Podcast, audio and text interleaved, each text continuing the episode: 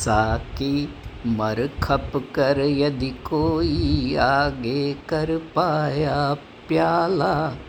P पाया केवल दो बूंदों से न अधिक तेरी हाला। जीवन भर का हाय परिश्रम लूट लिया दो बूंदों ने। भोले मानव को ठगने के हेतु बनी है मधुशाला।